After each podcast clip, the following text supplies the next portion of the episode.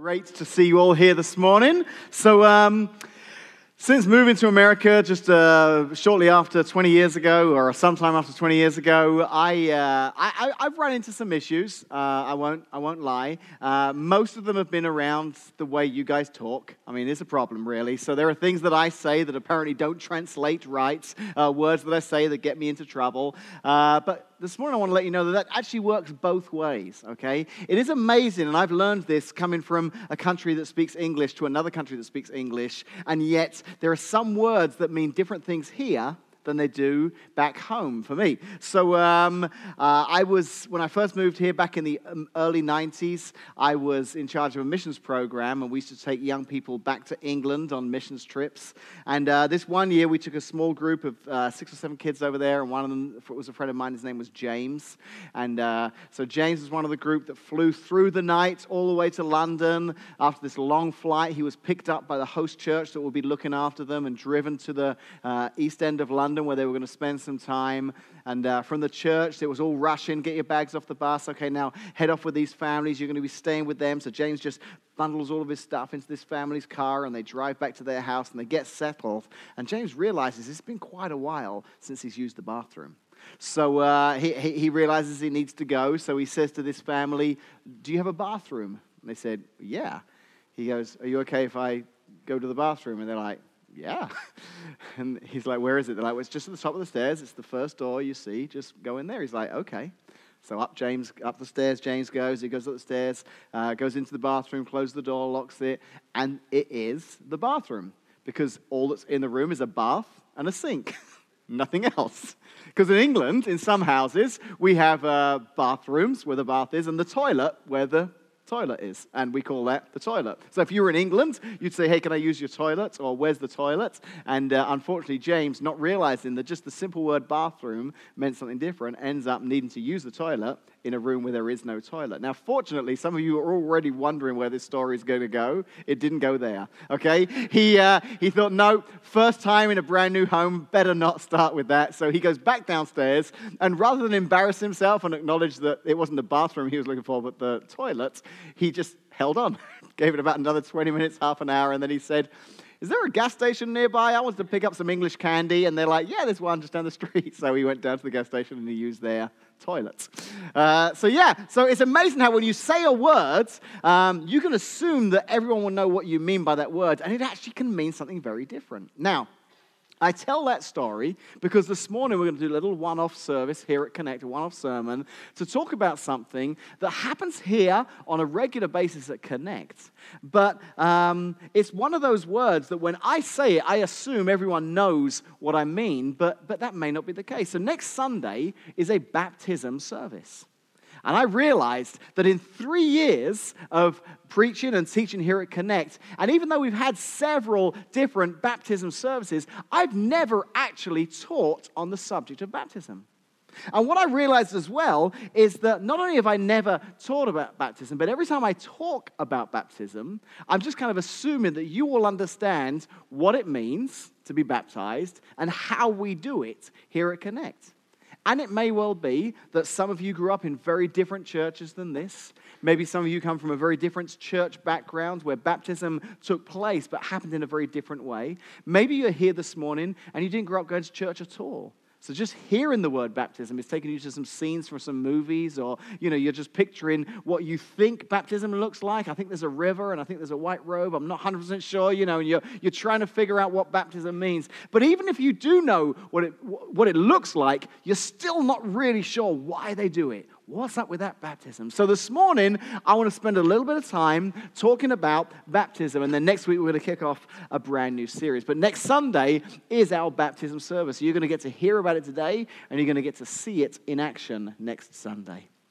So, um, to help me talk on this subject this morning, at least the introduction to it, um, I've brought with me one of my wife's chairs. I say my wife's chairs. I mean, obviously, it's kind of both of our chair, but it's, it's her chair. She bought the chair. It's her favorite chair, and uh, every now and again, she lets me sit in this chair. But uh, this chair has featured on our stage before, a Connect, and I'm sure it'll feature again. It's a great chair, and it illustrates the point I want to make this morning really well. But I'm going to use this chair as an analogy. And I need you to help me here this morning because you're going to see as I start talking about this chair where the analogies go in and how it can be used to kind of describe things of faith. But it is just an analogy okay? It's not meant to be a perfect example. So don't, don't sit there starting to think, well, well, what if it was a stool? Does, does that change things? You know, well, what if one of the legs broke on the chair? What does that mean? You know, don't, don't think too deeply about it, okay? Just look for the simple analogy I'm making here about this chair, and you'll, you'll find out where we're going here, talking about faith and about baptism. So, so if you're not sure what a chair is for, okay, if you're here this morning and you're, uh, that would be a kind of foolish as you're all sat in them right now, but chairs are designed really just for one purpose. And if you're not sure what that purpose is, then you spend a day walking around, doing some activities, playing some sport, working all day, and then you come home at the end of that day and you sit down in that chair, and instantly, ah, you're going to know exactly what this chair was created for. It was just created to give you some rest, rest your legs after a long day, after a lot of walking around.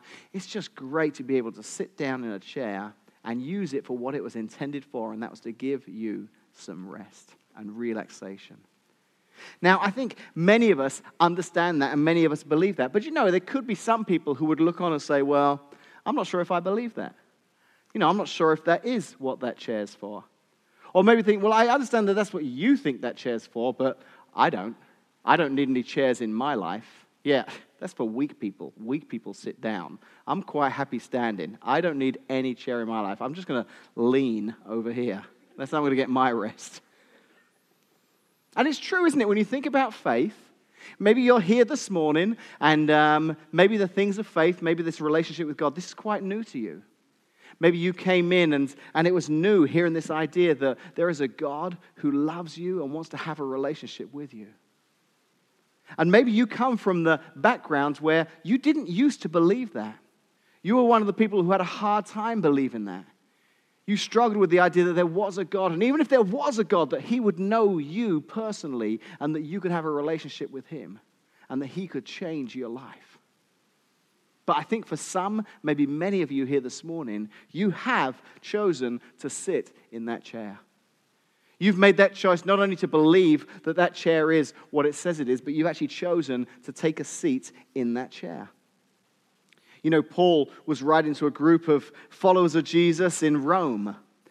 And you can read the, the letter he wrote to them in a book called Romans in the New Testament.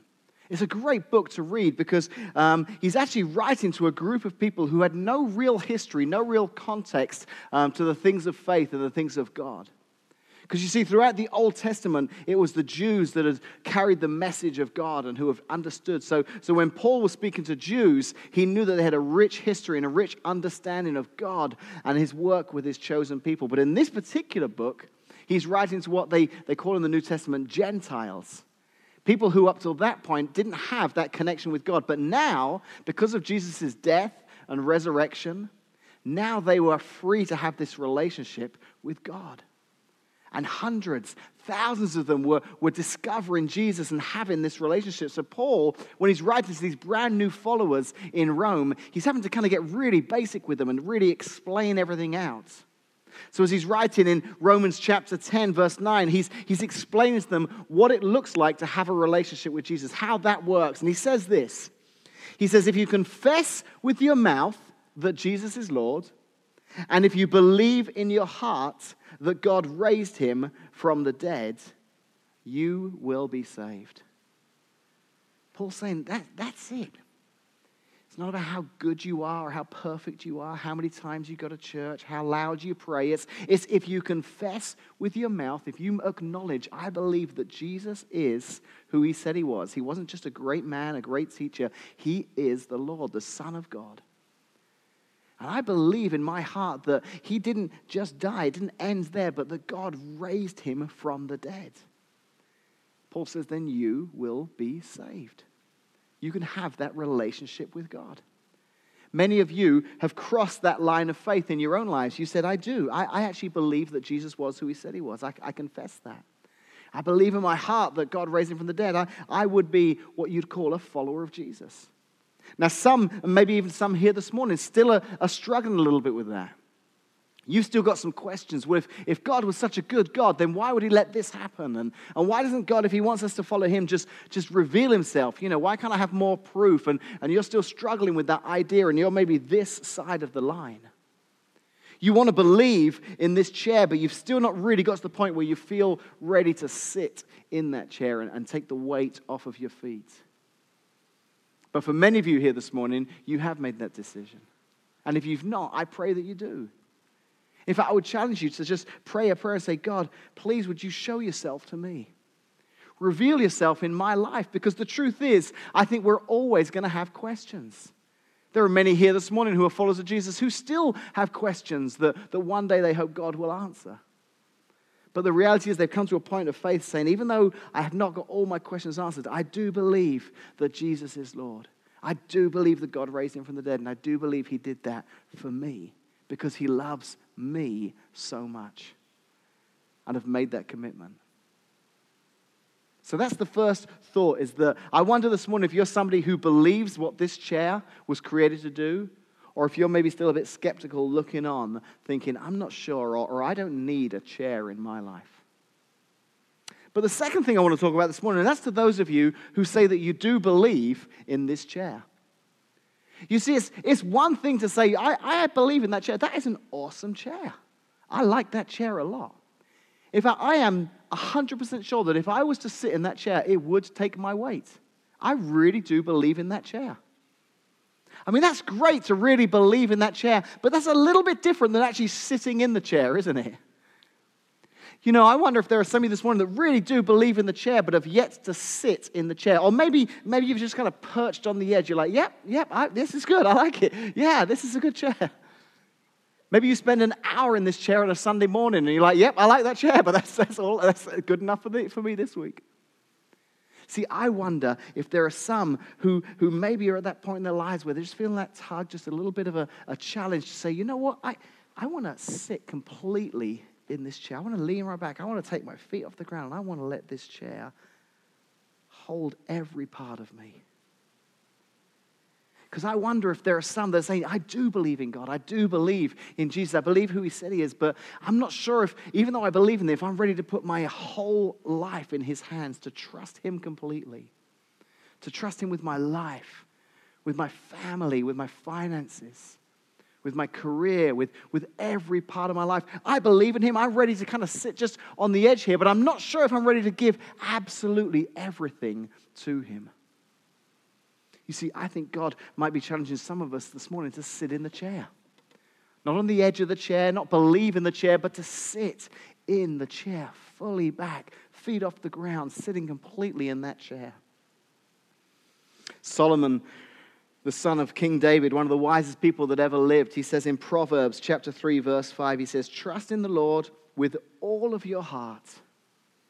Do not depend on your own understanding. He's not saying it's wrong to have your own understanding or to have your own thinking. He's saying don't depend on that alone, but instead trust in the Lord with all of your heart. Not just a little bit, but all of your heart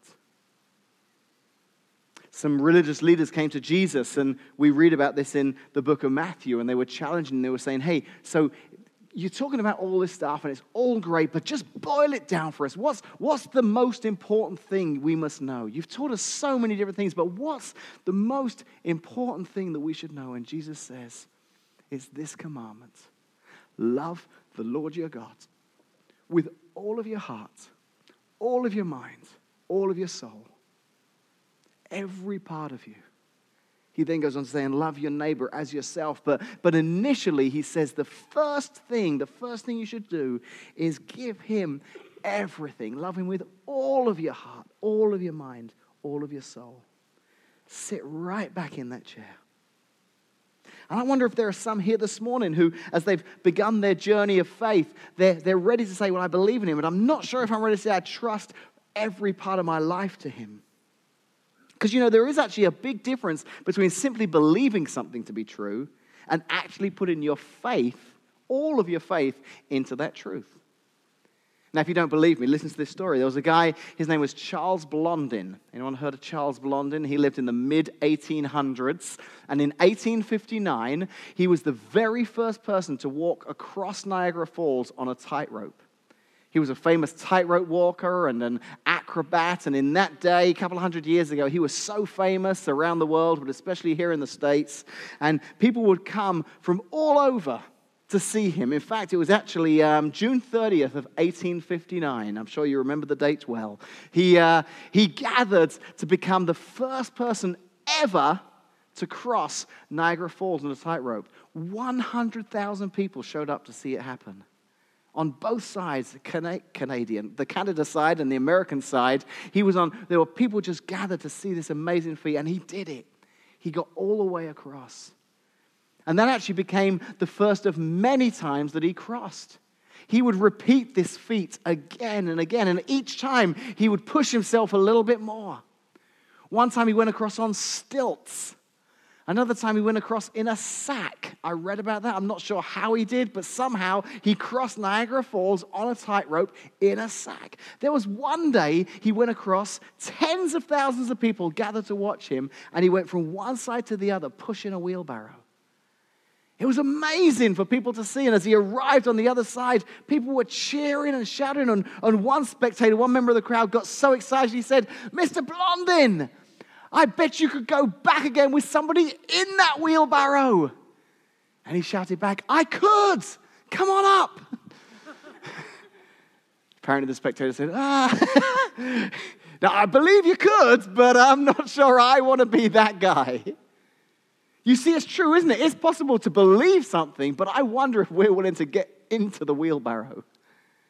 That's a different thing, isn't it? That's trust, that's faith.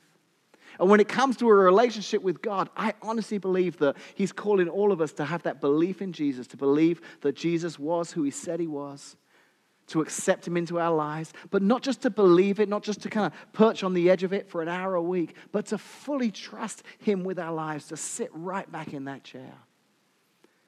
That's the second element of the faith in our lives. But I want to use this chair to illustrate one last thing.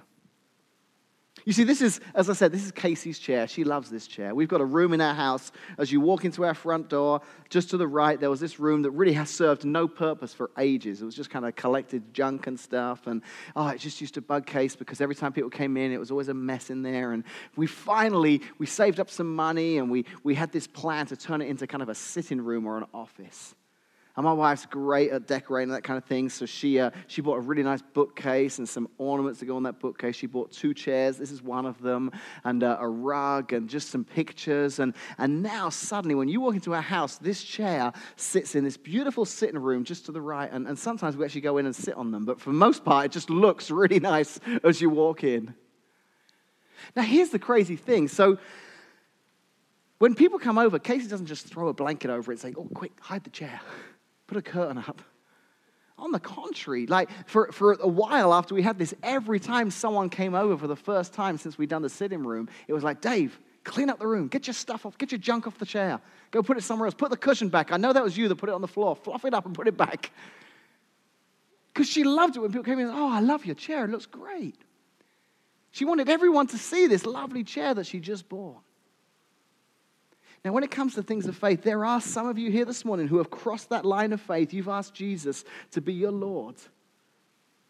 But in the New Testament, there's something that happens that is a step further, a step more than just making that decision. It's a public declaration. It's a point of saying, Jesus, I, I love what you've done and I believe it, but I want others to know about it as well. I want everyone who sees this or everyone who comes to meet with me see what you've done in my life. So, Peter, one of the first um, disciples who, who, following the death and resurrection of Jesus, then started to build the church in the New Testament world. There's a great story in Acts, and this is just shortly after the death and resurrection of Jesus. This story in Acts of him speaking to a big crowd of people, thousands of people. And at the end of his message, he calls them to response. He says, Now, who wants to be a follower of Jesus? Who wants Jesus to be the Lord of their lives? And it says in Acts that thousands of them that day responded. And listen to what happened as he, as he spoke to those who responded. He says in Acts chapter 2, verse 38, he said to them, Repent and be baptized in the name of Jesus Christ.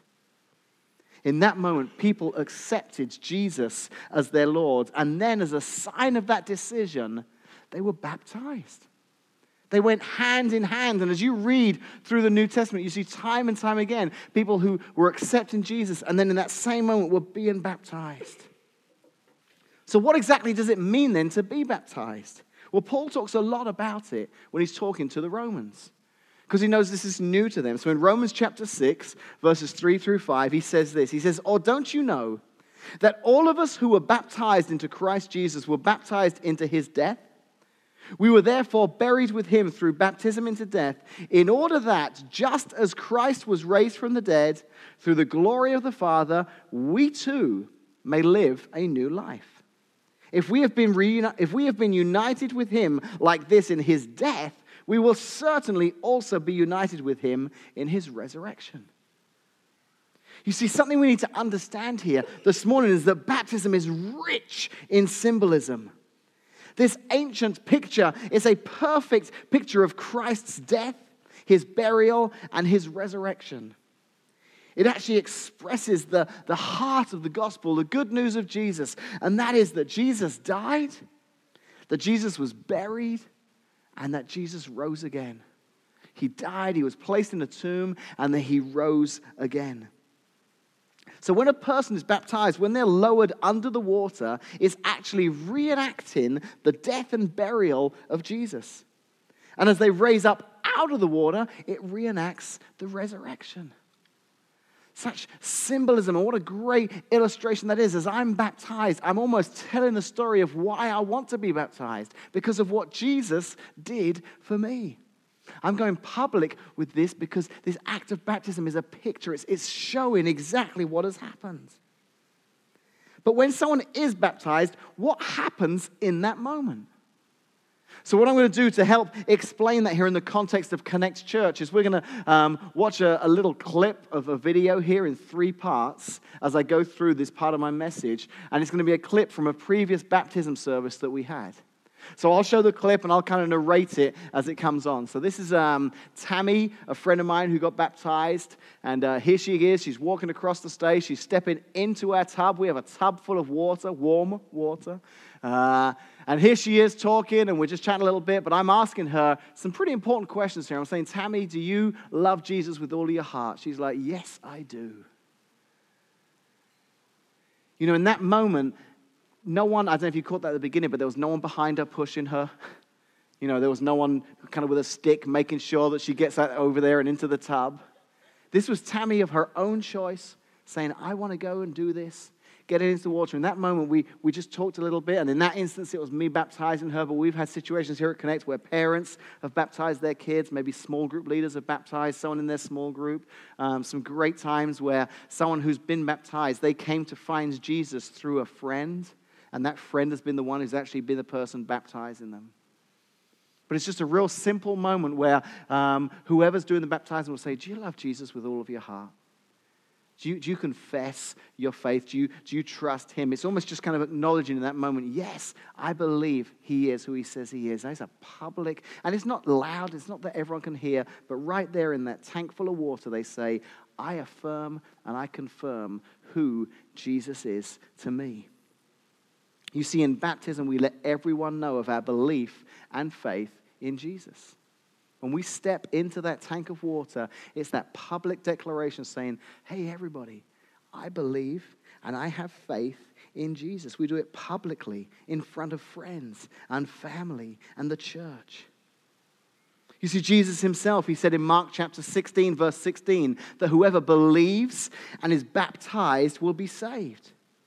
You see, belief or faith goes hand in hand with baptism. Without faith, you don't really have a baptism. There needs to be that faith in Jesus. And you might think, well, that's kind of obvious. But, you know, sometimes um, what we see portrayed in movies and things like that, it gives a, a, a false idea of what baptism really is. In fact, check out this clip. Maybe you'll recognize this movie.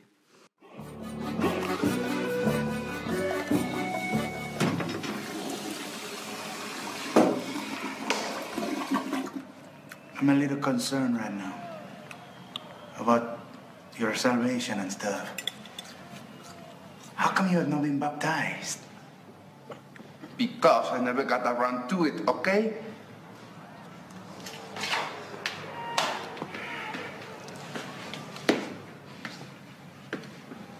I don't know why you always have to be judging me. Because I only believe in science. But tonight, we are going up against Satan's caveman. And I just thought it would be a good idea if you. Felicidades.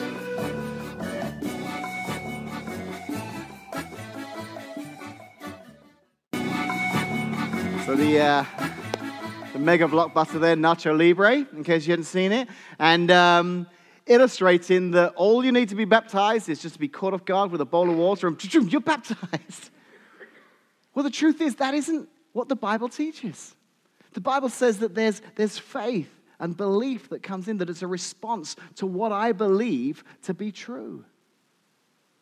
You know, here at Connect, we actually um, we this is another subject I wanted to kind of touch on this morning. We, um, we realize that many of you may come from a faith tradition where babies or infants are baptized. Maybe you, even yourself here, were baptized as a child. Now, here at Connect, we don't do infant baptisms, we do infant dedications. We do baby dedications. So, baby dedications that Connect, that's when a family will come and we'll pray with that family. We'll pray for that infant and we'll just say, hey, we're getting around you here. We love you. We support you. We believe that God has a plan for your son's life or your daughter's life, and we want to partner with you and help you raise that child in the ways of God.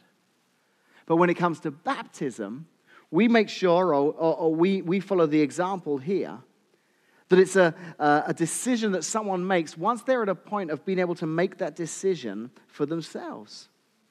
Because what we've come to understand is that infant baptism is done based on the faith of the parents. Whereas when I study the New Testament, when I look through the New Testament, everyone was baptized. It was a decision that they made for themselves. It wasn't someone baptizing them, it was something that they said, no, this is something I want to do myself. So we will always, always here at Connect, make challenge people to make that decision for themselves. Even if they were baptized as a baby. We'll still challenge them if they feel led to do that. Because when you make that decision yourself, you're not discounting what your parents did in your baptism as an infant. You're actually affirming it. You're saying, now that I'm old enough to understand, I'm choosing to be baptized. I'm making that choice for myself now because I understand what it means to have the faith and the belief to be baptized. So that's the first step. It's that faith, it's that belief to step into the tank of your own accord. It's your decision. No one's forcing you to do it. This is something I want to do because of what God has done for me in Jesus. So the second part of baptism is the idea of dying to sin. So let's take a look at this, this next part of the clip here, okay? So once the person's in the tank, and once we've kind of asked that question, do you love Jesus? Then we get to this part. We put them under, and we're going to pause it just there for a second. Now, don't panic.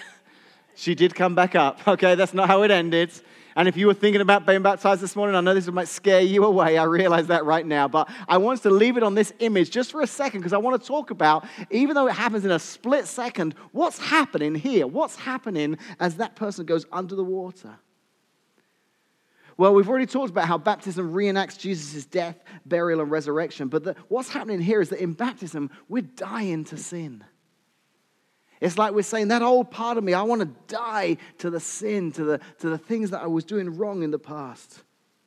In fact, Paul talks about this in Romans. He says in Romans chapter 6, verses 1 through 2 and 6 through 7, What shall we say then? Shall we go on sinning so that grace may increase? By no means. We are those who have died to sin. How can we live in it any longer? For we know that our old self was crucified with him so that the body ruled by sin might be done away with, that we should no longer be slaves to sin, because anyone who has died has been set free from sin. Now, maybe you're sitting here this morning, you're thinking, set free from sin. Wait, I've been baptized. I was baptized and I still find myself sinning, so maybe my baptism didn't work. Maybe they didn't hold me under long enough. Maybe I need to get Well, the truth is, Paul isn't saying, this is really important to understand. Paul's not saying, hey, if you get baptized, you will sin no more. That's crazy. As long as we are alive on this earth, we're going to, I mean, and we can pray and ask God to help us, but we're going to get caught up in that trap again and again and again because we're imperfect people. But what happens in that moment is we are um, understanding that through Jesus' death, we are dying to the consequences of sin. We are dying to sin. Think about it this way. Paul's saying that he's not saying that we won't sin anymore. What he's saying is that we've died to sin in a legal sense. He's telling us that in God's sight, we have died to sin. You can imagine it this way. Here in the United States, in the legal system, uh, there's a, something called double jeopardy, and that is that if you are arrested and tried for a crime and you're found innocent, then even if you committed that crime, you cannot be charged for it again. You are free. Even if, you, even if you did do the crime, you cannot be charged for that crime because you've already been declared innocent. That's what's happening here. There's a verse in 1 Peter chapter 3. It says, This water symbolizes baptism that now saves you also. Not the removal of dirt from the body, but the pledge of a clear conscience towards God. It saves you by the resurrection of Jesus Christ. Did you catch that? It saves you not by all the good things you've done, it saves you not because you're going to promise to really be good in the future. It doesn't save you because you're going to try a lot harder from now on. No, it saves you because of the resurrection of Jesus Christ. Despite our guilt, we can have a clear conscience towards God because in baptism we die to sin and we are declared innocent. I know this seems too good for some of us this morning to be true, but that's what grace is. That's how God demonstrated his extravagant love for us by sending Jesus in our place. He knew we'd never be good enough, so Jesus had to lose his life. Jesus had to be buried in death. Jesus had to rise again so that when God looks at us, he doesn't see us and the wrong we've done. He sees Jesus, that perfect sacrifice, the perfect, the Bible calls him the perfect Lamb of God, standing in our place. You know, even the act of baptism is done for you by someone else. You don't go under alone, someone else does the work for you. All you do is accept the grace that you receive through it. So there's believing enough to step into the water, there's going down under the water, dying to our old self. But then in baptism, we rise to our new identity as God's beloved child. Let's take a look at that moment happening here with Tammy in this video. There you go. She did come up and she's thrilled. Yeah. And I love this moment. You can just see the joy all over her face. She gives me a big hug there. Now, I don't get to baptize everyone, as I said, and I certainly don't get to hear everyone's story, but for Case and I, we did get to um, walk a, um, a pretty specific journey with Tammy. We got to walk through some things in her life and some trials. But during that time, she came to a point of realizing, she's, Dave, Casey, I want Jesus to be everything in my life. I want to get baptized. I want everyone to see the difference he's made in my life. We knew her story. We knew what the past had held for her. We knew that moment in baptism, what she was stepping into in the future. So that look on her face, we knew why that smile was so big. We knew why her life was changed hugging her in that moment was just celebrating what God had done in her life. But here's the amazing thing about when you come up out of the water. Do you know that Jesus himself was baptized? I don't think Jesus would even need to be baptized. He lived a perfect life but to demonstrate to us the, the power of the symbol of baptism, he chose to be baptized by John the Baptist. And listen to what happened in that moment in Matthew chapter 3, verses 16 through 17. It says, As soon as Jesus was baptized, he went up out of the water. At that moment, heaven was opened, and he saw the Spirit of God descending like a dove and alighting on him. And a voice from heaven said, This is my Son, whom I love, with whom I am well pleased. Now, I've actually got to do a lot of baptisms over the years as a pastor. I've yet to hear that voice from above. But I believe that God says that about every single person who comes up out of the water after being baptized. And here's what I love about the fact that he said it to Jesus in that moment. You see, it's pretty important to realize when this was that this happened. This happened in Matthew chapter 3. So God said this about Jesus before he'd healed anyone, before he performed any miracles, before he'd cared for any widows or sick or kids or elderly, before he'd taught crowds of people, before he'd even died, before he rose again, before he'd done anything that may earn his favor in God's eyes, before he did a single thing, God said of Jesus, This is my son whom I love. With him I am well pleased. He's done nothing, and yet already I love him so much. And I think some of us get hung up on that at times, don't we? we? We think, well, if I could just do this, if I could be better in this area, if I could go to church more, pray more. You know, we have this kind of list that we feel like if we would do more, so maybe God would love us more. But before Jesus did anything, God said, already, I love my son so much. And I believe in that moment, as somebody is baptized and they come up out of the water, the same is said of them. This is my son, this is my daughter, in whom I am well pleased. Because you see, in, baptize, in baptism, we not only identify with Jesus in his death and his burial, but we identify with him in his resurrection. His resurrection from the dead, his overcoming death. So let me close out this morning with this challenge. What's the challenge here this morning? Well, there's a pretty obvious one. Maybe some of you need to be baptized. Maybe some of you have been sitting here this morning listening, thinking, you know, I think I need to do that. I think I need to take that step of faith. So next Sunday, we have a baptism service. We've timed this really well. We planned on speaking about this just one week before the service itself, so you didn't have three or four weeks to talk yourself out of it. Maybe next Sunday, you need to say, I, I want to be one of those people that's baptized next week. Because when Peter said, repent and be baptized, I don't want to be somebody who's, who believes in the chair. I want to get right into the chair and I want everyone to know what God has done in my life. So, like I said, next Sunday we're at a baptism service. You can fill out one of the orange cards before you leave and drop it off. There's a sign up sheet in the foyer by the Connect Point. You can write your name down if you'd like to be added to the list of people being baptized next Sunday. But maybe you're here this morning, you have been baptized. And you think, well, that's a nice service. It was kind of a good challenge, but it doesn't really apply to me. I've already been baptized. Well, let me send you away with a little bit of a challenge as well. So when you're baptized, you know, I didn't talk about this earlier, but the Greek word for, for baptism is, is baptizo. It means to be fully immersed. So maybe at some point in your life, you were fully immersed like that. You were covered in water. There are other times in your life where you're covered in water. You might be swimming, taking a shower, taking a bath. In those moments, just allow it to take it back to that time that you were baptized and remember what that represents. That you share in the death and the burial and the resurrection of God, of Jesus. That in that moment you say, God, I know that you love me for who I am. There's nothing I can do to be good enough. You love me in this moment for who I am. I was baptized when I was 19 years old, so many, many years ago, and still I remember what that was like and what it represented in my life.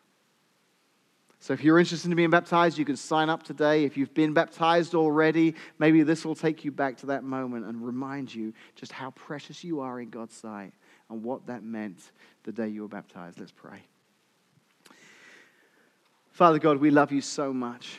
And you sent Jesus to do some amazing things while he was on this earth. He taught and he preached, he performed miracles. He gave us such a wonderful example of how to live our lives. But ultimately, Lord, the reason Jesus came was to die, was to be buried, and was to rise again. And in doing that, it means that a relationship with Jesus, we, we will accept who he says he was and believe in our hearts that you raised him from the dead, that we can be saved. Because, God, you no longer look at the sin in our lives that we'll never be able to get a hold of, we'll never be perfect. You don't look at that anymore. You look at the price that Jesus paid. So thank you, Lord, for those who have been baptized. Remind them today of what that represented and the great price that Jesus paid. Lord, if there are some here this morning that are ready to take that next step and say, I want others to see what God means to me, give them the courage to sign up this morning and to step forward in baptism.